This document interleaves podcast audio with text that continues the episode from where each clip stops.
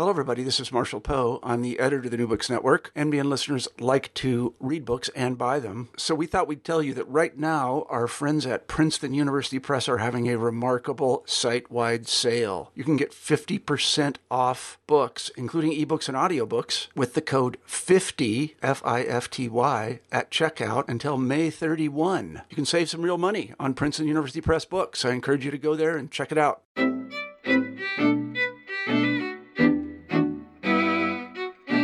Hi, and thanks for listening to New Books in Jewish Studies, a channel on the New Books Network. I'm your host, David Gottlieb, and today I have the pleasure of speaking with Paul Mendes-Flohr on the verge of retirement from his position as Dorothy Grant Maclear Professor of Modern Jewish History and Thought at the University of Chicago Divinity School. Our subject is Professor Mendes-Flohr's Martin Buber, A Life of Faith and Dissent published earlier this year by Yale University Press as part of its Jewish Lives series. Um, I am speaking with Professor Mendes-Flohr in the uh, lofty and somewhat echoey halls of Swift Hall, the site of the University of Chicago Divinity School. And in the spirit of full disclosure, I should note that Professor Mendes-Flohr was my dissertation advisor here at the University of Chicago Divinity School. Professor Mendes-Flohr, thank you so much for joining me today. You're welcome. I should underscore that um, my interviewer or interlocutor, David uh, Gottlieb, was a superb and very uh, attentive uh, and studious and thoughtful uh, exemplary doctoral student. You are far too kind. um, so, Professor Mendes-Flohr, uh, you quote Buber as saying that if one were to write his biography, it should focus on his thought. Uh, your book takes us along the sweeping dual arcs of Buber's intellectual development and his life experience, and it shows us not only his vast influence on a number of intellectual fields such as translation, political philosophy, philosophical anthropology, sociology, theology, and so on, but in political realms such as uh, political Zionism, Arab Jewish relations, and more. Your research is meticulous and extremely wide ranging. Uh, my first question for you in uh, in the writing and research of, of the subject of a person who so greatly influenced 20th century uh, religious and intellectual endeavor is how did you go about researching this? What sources did you consult? And, and were you able to access sources that were not prior to that widely available? Yes. First, I'd like to say something about uh, the statement Buber uh, felt that we should just focus on his thought. On the other hand, he also acknowledged that he was a complex person. And, and his thought uh, reflects that complexity. As one says, every text has a context.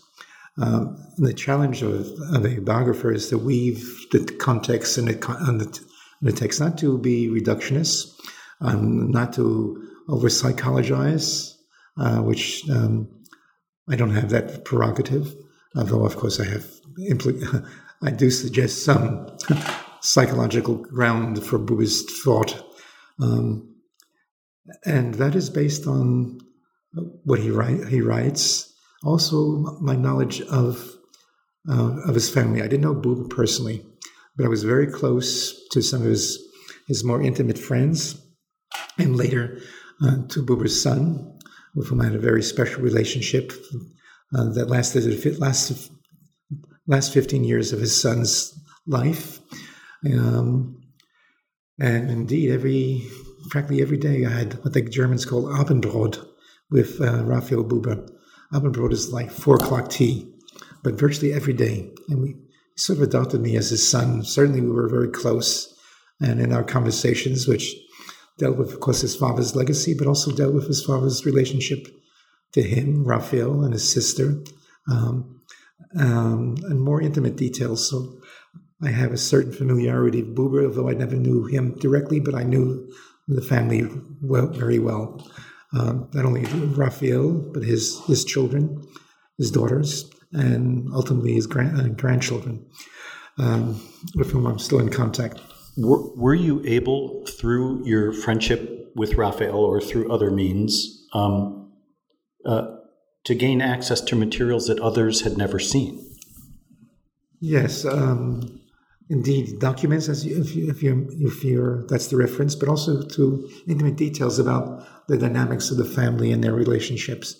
Um, and much of it, of course, reflects a certain, like every human relation, uh, family relationship, certain ambivalence or ambiguity, um, which gave me a greater insight into the person who bore the name Martin Mordechai Buber. I, my familiarity with Buber goes back to my dissertation, um, doctoral dissertation, and I wrote it under the supervision of one of Buber's closest uh, uh, disciples. And so I've been living with Buber, so to speak, um, uh, for, well, sounds like you know, 60 years. um, indeed. Um, uh, in some basic sense, um, Buber and I have had a dialogue, if you wish to put it that way, over those those six dec- decades. Um, and through Buber, uh, the dialogue with um, the world which he sought to come to terms with um, the reality, the tortured, often tortured reality of, of Jewry in the, the 20th century, um, the tortured reality of that marked his life. Uh, and I begin with that, as you perhaps recall. Yes, um, and I'm I'm very interested, as long as we're talking about the dynamics of Buber's family, that uh, though you do, um, uh, in a very disciplined way, avoid psychologizing, you note the profound impact uh, on him of uh, of the sudden departure of his mother at a very young age. And you come back to that at certain points through the book. If one may be allowed uh, to consider this as an influence on his life and thought, how did it influence him? Yes, certainly. Uh, just to, to inform your listeners um, or the audience, um, when Buber was uh, all of three years old, his mother suddenly uh, left, left the home um, without bidding goodbye. He ran to the window, uh, huge fenced French window, as we that was typical of that part of uh, Vienna where they were living. And she never turned around to acknowledge his desperate attempt to make contact with her. And that remained true uh, throughout his life. To the very end of his life, in 80, at the age of 87, he recalled the fact that his mother was absent. She didn't die. She just disappeared and left a huge, huge hole and was never really, whole is perhaps the, well, a cluey sense of abandonment, never really left him. And it perhaps explains why re- human relationships were so crucial to him. Um, um, not just what we call friendships, certainly not in the American sense that it compels or even the Israeli understanding, but um, relationships of, of perduring and enduring trust.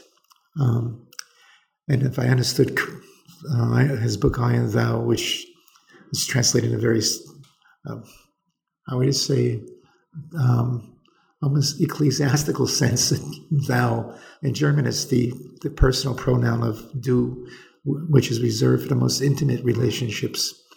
Um, and it was very difficult to maintain those, even if one would say do, but the genuine existential ground of, of a mutual trust. Um, and that I un- somehow understand to be um, the leitmotif of his life. Indeed, you, you, you note and do a wonderful job of chronicling um, the series of deeply felt and long lasting relationships he had throughout his life, not least, of course, with uh, his wife Paula and the mother of his children, but with Gustav Landauer and Franz Rosenzweig and others. If there is a pattern to these relationships, um, what is that pattern? Yeah. You know, in German, you make a distinction between the the, the more intimate pronoun, uh, the um, second person pronoun you, as we say in English, and the more um, formal Sie. Buber and his, other than his wife, was very hesitant. Very was very difficult for him to reach uh, a plateau of, if you wish, interpersonal plateau and trust of uh, of a du relationship of a, a, a personal pronoun, um, simple pronoun, which is translated uh, as thou somehow to capture the theological dimension, because when we turn to God, although he's referred to in the Jewish tradition as the King of the universe, the, the sovereign of the universe, Melech HaOlam, Ribono Olam, we turn to God with the intimate pronoun du. Uh, so the translators wanted to capture that. Um, Buber and Rosenzweig, you mentioned, were certainly in any um, inception that we have of friendship very close. Um, they worked together uh, on various projects. Their families were um, intimate with one another, and yet they remained for seven years uh, on the more formal level when they would address one another as Sie. And at one crucial moment, Rosenzweig was a very sick man, inadvertently, but perhaps not inadvertently, addressed Buber with the more intimate pronoun du. And then he immediately apologized. Um, but Buber said, after seven years, we are perhaps indeed ready to address one another per du with this more intimate uh, pronoun. Um, then Rosenzweig accepted that and then added, but in my heart, I will continue to say Sie out of respect. Um, but it, it indicated that they developed trust. Um, I often use an, an, image borrowed from uh, Karl Jaspers. Karl Jaspers says every human being, in order to protect himself, herself, develops sort of a shell. Uh, in German, a shell is called a Gehäuse, like a house, in which you protect yourself. And very reluctantly would you exit that shell. And as soon as there's a shadow of threat, you withdraw. But within this house, this Gehäuse, um, you're not fully exposed or present to the world. Um, it takes a great deal of trust to exit that shell um, and not feel threatened by the other. That's the heart of, the, uh, of I believe, of, of uh, the I thou relationships.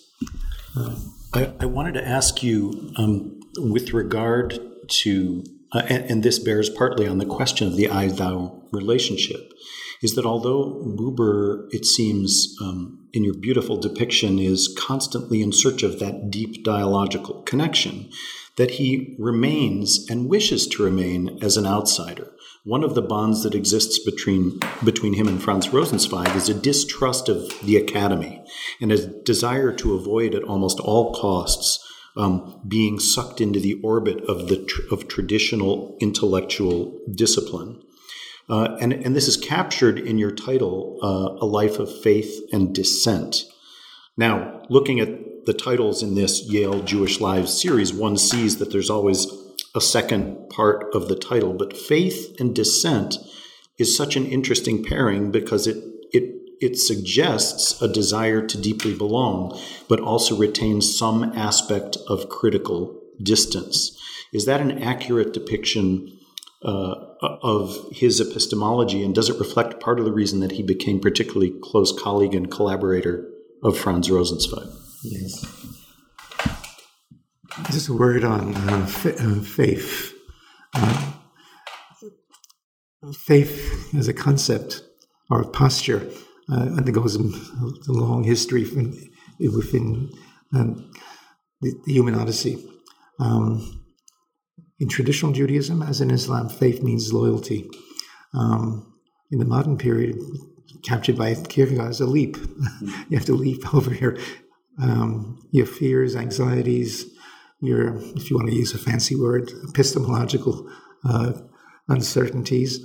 Um, for Buber, it denoted trust, which is interesting because um, even Franz, um, excuse me, Moses Mendelssohn, who was yet just about on the on the threshold of the modern world, understood in his translations of the Jewish conception as trust. Of course, Buber gives it a strong existential significance. Um, God created the world, behold, it is good, and indeed very good. But if we pause, it's often riddled with um, with pain, disappointment, and tragedy, and yet we're to affirm the goodness of the world. That is the arch of Jewish understanding of faith. But it means ultimately, as a religious concept, the trust that God is ultimately uh, the ground of creation, um, despite its many um, difficulties. Um, trust, but um, going back to the image of the snail, we only exit our protective cover. Could be nationalism, could even be religious fa- uh, uh, loyalty. Uh, it could be titles, professor or whatever, graduate student. Uh, ways we protect ourselves, the various persona, that mask that we uh, uh, enjoin in order to protect ourselves, the way, the way we dress, the way we talk, etc. We have many, many strategies to protect ourselves. Um, trust allows us to really exit those or to, to discard those um, protective coverings and postures in order to reach out to the other and to uh, allow the other to enter our reality. What role did dissent play in the development of his personal and philosophical orientation? You you you you show him um, being an early um, one could almost use the word apostle of Nietzsche, who wants the individual to defy arbitrary authority and define the fullest expression of self. Um, but later on, he engages in deep studies of mysticism. He's an ardent Zionist, works closely for a time with Herzl, so he moves through periods and spheres of belonging. But he often it seemed to me in reading your biography, comes to a place of dissent even while he maintains a desire to uphold the importance of those movements on whose edge he maintains himself. So, is dissent important to belonging and to faith? Yeah. Dissent may be the wrong term, but hesitation, uncertainty, skepticism, um, he was always tentative in his, attachments. Um, I didn't want to over psychologize that tentativeness, but uncertainty. It perhaps goes back to his relation to fail, the failure of his of his relationship to his mother. Um, if I just can um, be a bit um, psychoanalytical, a mother's love is unconditional. Um, she may be disappointed, may express anger, but one always returns to the mother uh, as the bastion uh, of one's life. He lacked that. Uh, he was a motherless child. And even in his first letter, which he to his wife, his future wife, um, uh, the mother of his children, um, to acknowledge that her love, he concludes that letter uh, where he accepts her love. Now I know what I've been looking for a mother strange love letter. Wow. But a mother's the maternal warmth, so solidity, ground that allow one to, allows one to um, proceed in the often treacherous reality we call life. Um, and to the very end of his life, he regarded himself as a motherless child. Uh, this is interesting too, partly because it reflects uh, how he how he views the role of women in the development of the Zionist project. I think particularly of the lectures he del- delivers to the Bar Kokhba group in Prague early on in his life, in which he addresses women specifically, but sort of, um, I, I want to say, confines their role to uh, maternal, the maternal task of not only giving birth to the nation, but of, but of um, nourishing the home is, is that an accurate depiction? And how does his view of women's role in the Zionist project develop later on? That's a very fine question. You should have told me beforehand so I could prepare you a more, a more uh, systematic and nuanced uh, response. Um, but um, woman, the image of the woman, the reality of a woman's um, love, which was in some basic sense absent because of his disappearance, not only the disappearance of the mother, but she refused to acknowledge his cry, Mama, and didn't turn around. He met her, met her once very much later in his life where he introduced his children to her, and she couldn't look at her in the eyes. Couldn't. He self betrayed. Um, and amongst the very last things he did, or conversations that we have of his, is he asked a psychoanalyst who um, whom he met, and um, what's the source of human anxiety? And she gave a Freudian response, and he said, "Well, I had a miserable childhood. I don't think that can explain uh, the fundamental um, agony or that I have, or uncertainty, existential uncertainty that has defined my life." And then she somehow, the psychoanalyst said, well, perhaps in a more basic sense, is, is not to belong. Yes, I don't belong. He always saw himself as an outsider, which one, if wishes to be speculative, goes back to the fact that he lacked that sense of, um, of maternal home, if you could put it that way. This, this, this, this certitude that there's always a mother from whose breast you can um, seek sustenance that he lacked. And therefore, relationships become increasingly important. He slowly develops an, understanding that um, the heartbeat of, of a fulfilled life is our relationships. Um, someone just brought to my attention um, a, uh, a letter that Saul Bellow wrote to a 14 year old boy whose father passed away. Uh, and the letter is beautifully letter. It says, Your father, he tells a young man of 14, understood the importance of relationships. He invested everything in friendship um, and the cultivation, nurturance of friendship. Um, all else is somehow secondary. Fame, attainment, those are all pro- protective, so to speak, necessary, of course, to make one one's way in life. Well, actually, we found a poem of Buber's. He said, "Fame." An 86-year-old man. He died at age seven. No, he would like. He would often write little poems, uh, very simple. I can translate it. Fame is a, an odd thing, but it does provide some some gratification. Uh-huh. Uh, but it was obviously ironic. He was a very famous man. He had a very noble countenance. Even that has a story.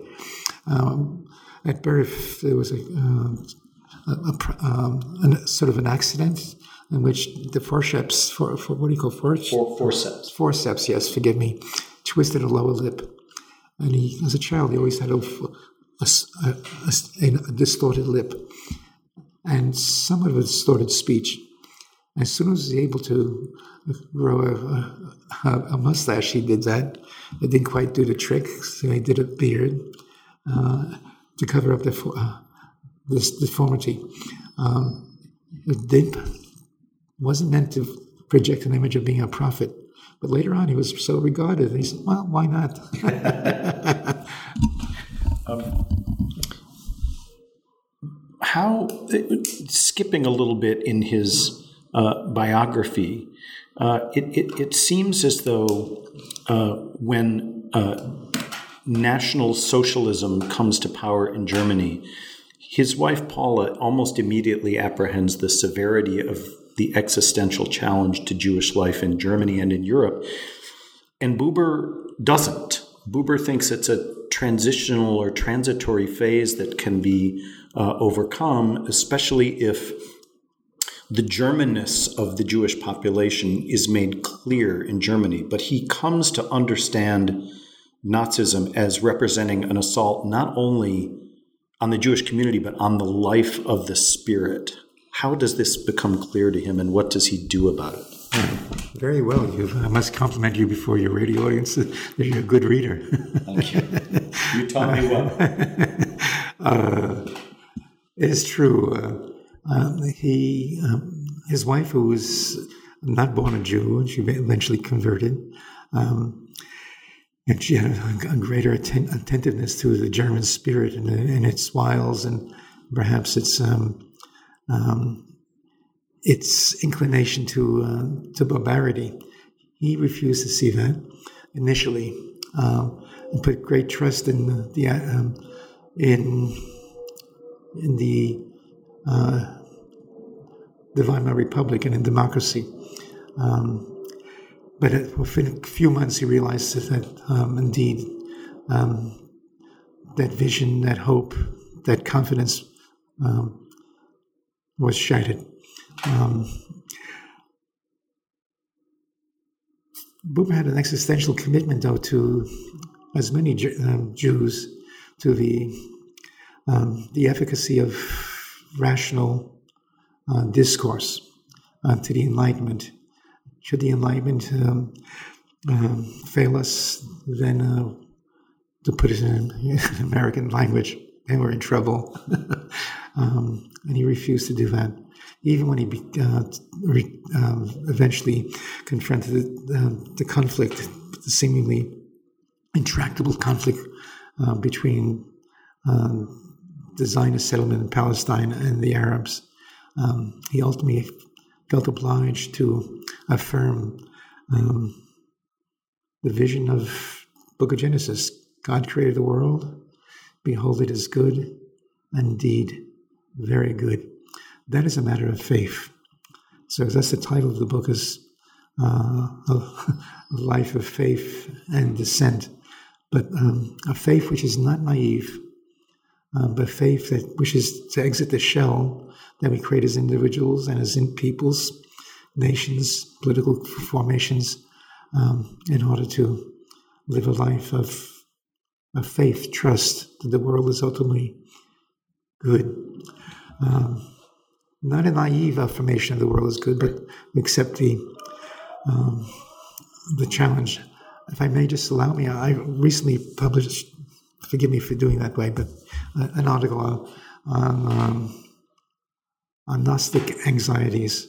In the wake of the First World War, particularly in Germany, where everything collapsed, there was a, a marked retreat from the Enlightenment and this vision of humanity.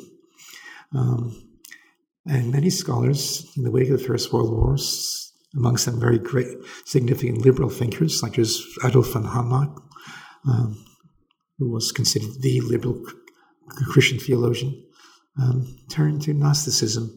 Gnosticism suggests, and it's a school of thought, many different branches, but it's generally speaking, has some characteristics. The world we live in um, is inherently awful.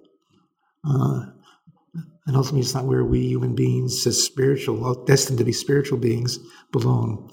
Um, so Gnosticism comes from the Greek word for knowledge. We know it from the word agnostic, I don't know. But Gnosis means sort of arcane knowledge, uh, salvific knowledge that we are able to uh, grasp that knowledge, attain that knowledge. We free our souls from the incarceration in this material world, which is inherently compromises our dignity. Um, and that also had its political correlation. Um, Buber and many other Jewish thinkers, but particularly Buber, was wary of a monastic turn. He understood the temptation, the, um, but we must resist Gnosticism uh, and affirm the world of creation. Um, towards the end of the Weimar Republic, Buber, together with similarly minded Christian thinkers, established a book, uh, excuse me, a journal called Kreatur, the Core Creatures, uh, creatures with a responsibility to assure that this is God's world, God's creation. Um, and that remained a motif in Buber's life. Despite all the tragedy and disappointments, that, that often that we are betrayed by our families, in this case his mother, uh, we have to affirm life. Um, uh, uh, somewhat related to that, there's so much in this book that I wanted to cover, and it would be fun to interview you for three hours, but our our listeners would abandon us. But um, related to that is, uh, in my mind at least, is the meeting that uh, that is facilitated and which in which Buber eagerly participates in the in the mid late 1950s, I believe, with the German philosopher Martin Heidegger, and uh, as it, it seems as though in your book, as I recall, you suggest that part of the philosophical turn represented by Heidegger is a reaction against uh, or to the massive destruction and dislocation of World War One, and the view uh, that Buber maintains of the essence of the dialogical nature and purpose of relationship as represented in language is something that Heidegger abandons, and that Heidegger undermines the humanistic philosophical tradition of continental philosophy. But the fact that they even meet is rather astonishing. And his friends took him to task for that. What was the significance of that meeting with Martin Heidegger, and what, what if any, lasting effect did it have on Buber on Buber's view of Heidegger's philosophy? Again, that will require a, a seminar in and of itself on a variety of levels, uh, philosophical as well as existential and perhaps even psychological, because Heidegger was known to have initially endorsed Nazism. And we even have uh, witnesses that even at the end of the war, Heidegger still had in his lapel a swastika. Um, and that raises questions whether he, uh, although he had ultimately um, some reservations about Hitler, uh, but the, the, Nazi vision somehow still spoke to him. So why would a, a good Jewish boy, even as he aged, seek to have a relationship, even an intellectual relationship with Heidegger. Of course, it's not only true of, of, of Buber um, and but others. Heidegger seemed to establish a whole new way of understanding the human journey, um, and in a sense brought us back to questions of ontology as opposed to epistemology, which uh, um, means how we know the world, how we are able to organize the world in its material, uh, objective sense. Is this a table or is this a mic? Are these glasses which I'm wearing as opposed to your earmuffs, which I that was the, the uh, earphones that you're wearing. Um, um, and of course, epistemology became very important in the sense that we, we should not just be baffled by the world, but the world has a structure. And if we're able to understand the structure, we can move it ahead and, and redesign certain features such to the betterment of humankind. Um, but eclipse of that, and what is eclipsed by that, uh, on a singular focus on epistemology, was the questions of the meaning of life. And those questions became more poignant, particularly pointing to the collapse of the, what seemed to be the collapse of the Enlightenment and the liberal project in the wake of the First World War. Um, and that is understood as a return to ontology. What is the nature of human being? Um, and that was Heidegger's question, and it was um, and Buber, as many of his generation, appreciated that that turn. Although Buber was not very satisfied by Heidegger's approach to the answer in that question, um, and turned to um, what we call philosophical anthropology. What is a human being? Uh, and all the permutations of what it means to be a human being or to give expression to our humanity, which uh, contradicted Heidegger's approach without going into the details. But um, after the war, uh, the opportunity arose to meet with Heidegger and to discuss the issues of language, speech. Is language the only vehicle in which we relate to one another, and how? Uh, and they did meet in a, in a clandestine fashion, secretly, uh, but it was Buber's initiative, uh, which Heidegger accepted. Um, and that just baffles us. Um, but Buber wanted to probe, um, so it seems, Heidegger, why he turned to Nazism to address these questions or to deal with these questions. Um, and it seemed that he eventually felt that Heidegger was not prepared to dis- make that discussion uh, and uh, basically withdrew. Um, nonetheless, leads, leads, leads the, leaves the question of why Buber was so crucial, was so crucial for Buber to um, to meet with Heidegger and, and to redress, address and to redress these questions. Um, but Heidegger's philosophy had a, a, magical, if you wish, pull on a whole generation, mm-hmm. also Jewish, particularly Jewish thinkers. Mm-hmm. Um, but Buber was not one. No, no, but he, he, he appreciated the questions of Heidegger, and he kept on returning to the to the questions of Heidegger, and, uh, and it helped Buber give focus to his own quest for to understand what is human being. Uh, Buber emigrates to Palestine in 1938. He becomes a professor uh, at Hebrew University, and he uh, immediately sees uh, the massive problem of how the Zionist project is approaching the Arab population, and he becomes somewhat of a of a um, well it's not a, it's an understatement to say he becomes a controversial figure because he urges rapprochement and community building um, with the Arab community in Palestine. How does that um, and this seems consistent with his desire for fully meeting the other. Mm. How does this affect how he is seen in Palestine in the emerging state of Israel? Mm. Uh, of course, even before he emigrated to Palestine, he had um, misgivings about certain direction that the Zionist movement had taken. It also goes back to his relationship um, to Herzl. Uh, Zionism is a coat of many colors, such as Judaism and human life in general. But Zionism had many colors, and he was associated with uh, the Zionism that was less concerned with political um, uh, advancement of Jewish needs, particularly as focused on attaining uh, a sovereign um, political um, home, uh, initially anywhere, but ultimately in, in Palestine. And it's known as political Zionism. He was never really a follower uh, of political Zionism, what was roughly called cultural Zionism. Zionism is a way of, of, of renewing Judaism such that it addresses the modern condition, the way we now think about the world and, and the like. We have a much more universal, cosmopolitan compass to what, what we consider to be uh, thought and human relationships.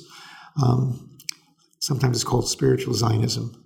Um, and within that, there are all sorts of uh, configurations. But Buber was basically a spiritual Zionist, uh, wary of political Zionism. It was never his his concern, uh, and he was wary uh, of um, the entrapments of uh, of what we ultimately call realpolitik, um, using the ruthlessness and often deceits and uh, to attain political goals. Mm-hmm. Um, and he felt that that approach can also vitiate the more spiritual um, um, ambition. Vision might be the wrong word. A vision of Zionism, um, which he remained more or less attuned to, with uh, constantly revising his understanding of what spiritual renewal would be. Um, and the great test of that was the conflict with the Palestinians. The Palestinians were living in Palestine.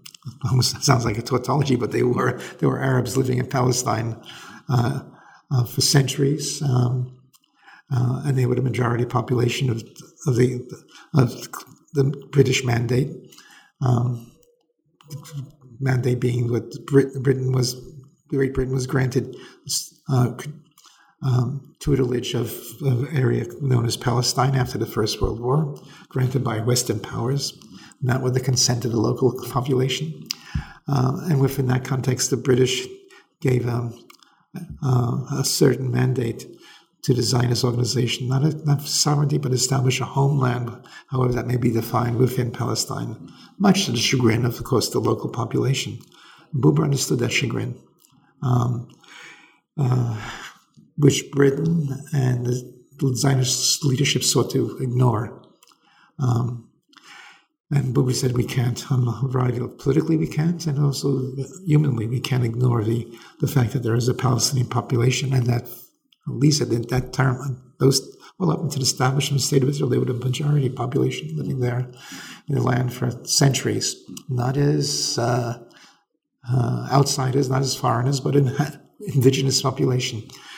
Um, the conflict, to say this in broad terms, uh, a political conflict and thus ultimately a military conflict with the Palestinians would, um, even given the exigencies of the Holocaust, uh, the, the Nazism um, would only um, emasculate, defame, undermine the spiritual um, objectives, if you wish, or visions of Zionism.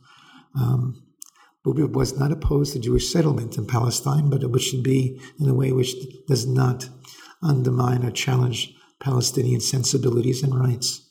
And that was a very difficult formula, of course. Mm-hmm. uh, How should we read Buber today? What in a in a in an era of resurgent nationalism and divisions between individuals and community. What is his writing telling us today? And if you were to send us to particular works of his, which works would you suggest? Right. I think it would be a, a disservice to, to Buber and to ourselves if we read Buber as hagiographically as as a saint. He um, he himself went through many many revisions. Um, and constantly revised his understanding of himself and others and the Zionist project. Um, but what remained, so to speak, the lodestar, star, uh, lodestar, star, was that we have to learn somehow to live with one another with dignity, um, mutual dignity. Um, and that led him to um, seek how we can do such um,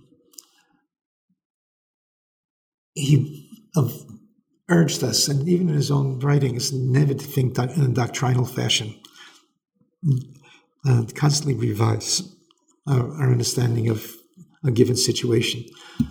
Buber has been compared to what we often call situational ethics.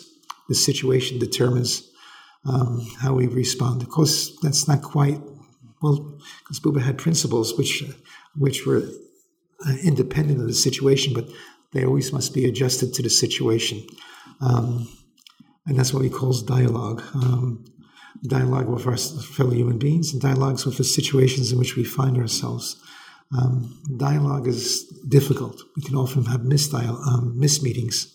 We often can misunderstand ourselves as well as the other with whom we are engaged. But um, but dialogue is the and there is an openness to our inner selves as well as the other, um, um, the dynamic that um, that is crucial. Um, the religious aspect, where you do call it the book of uh, life of faith and dialogue uh, and and dissent, um, and that is the, ultimately to affirm the goodness of life, the possibilities of life.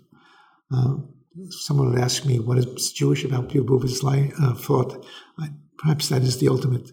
Um, um, you know, uh, see with his friend Franz Rosenzweig was also deeply alert to the the tragic fibers or fat, texture of life, that uh, the difficult the difficulties we all confront with ourselves and others.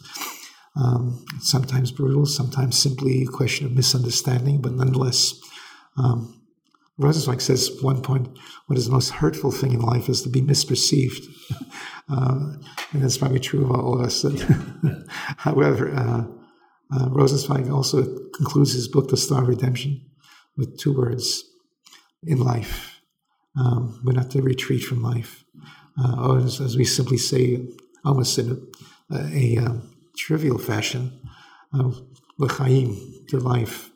Um, but full awareness of life is the ultimate signature of life is our death, mm. um, which is obviously the great enigma and great pain, but within the bounds of um, uh, of that our finitude, we affirm life. Um, and speaking of affirming life, um, you are concluding a phase of your long and extremely productive career. You are um, mere days away from uh, retirement from the University of Chicago. Uh, you live in Israel, um, and I wonder if you can tell us what is next for you, what other projects you're going to be working on, and what your uh, intellectual focus will be. Actually, I've already been retired as of as of uh, December thirty first. But prior to that, as perhaps you should have mentioned, I was a member of the Hebrew University faculty for 30 years. And so I have dual retirement. In Israel, we, have, we have mandatory retirement. And in the United States, you can reach uh, uh, senility and still be a professor. uh, I don't know if that's a judgment that, that I'm, I'm senile or not, but let me just say that uh, that question was raised to a great uh, German historian, Theodor Mommsen, and when he, when he reached the age of 80, he was asked, uh, Professor Mommsen, will you continue to, to write? He said, Yes, I do. I have various projects, but the question is whether I can, will still learn. Um, and Hannah Arendt, if I just apropos that comment, um, who had a very um, judgmental view of the world and of, particularly of fellow human beings, had a notebook, like an address book, in which he uh, wrote down the address, but uh, with comments about people. They were often brutal, harsh. But when it came to Buber, he says, "What is the virtue of Buber?" He, uh, he's still open-minded. He not like all the other think he's still uh, willing to reassess what he he thinks. Uh, that is to say, he's still able to learn. Um, and I hope I'm still able to learn. I have a lot of things I want to write, but that isn't necessarily that's rehashing or or or developing things I've already been working on. But whether I still can learn, and what is it's now six months or so that I've I've no longer teach. One of the beauties of, and I can use that word, edifying beauties, if you wish, of of teaching is that uh, in discourse with younger people or students, um, one is challenged to rethink um, Buber's teacher, uh, Georg Simmel, once asked a student on a doctoral exam, surprising, uh, to say what it means to think. The student had prepared, you know, text on, on Hegel and Schmegel and, and like, it was the only question he asked, what does it mean to think? Uh, and then Simmel said later on, I'll say in German, denken tut weh. Thinking hurts, it's hard. Um, but um, I do have hope to have the courage to to go for the pain of thinking, not simply rehashing or re-editing or recycling whatever I have written before, um, but to think uh, with all the pain that comes from that it that is that it uh, that is attendant to genuine thought. Well, you have greatly uh, enhanced our capacity to think with your uh, which I should mention not only through your writing, but through your uh, compassionate teaching and mentorship, too, which many of your students have spoken about. My guest today has been Paul Mendes-Flohr. Uh, formerly of the Hebrew University and the University of Chicago, uh, the author of Martin Buber, A Life of Faith and Dissent. Professor Mendes-Flohr, thank you so much for sitting and speaking with me today. You're more than welcome. Thank you.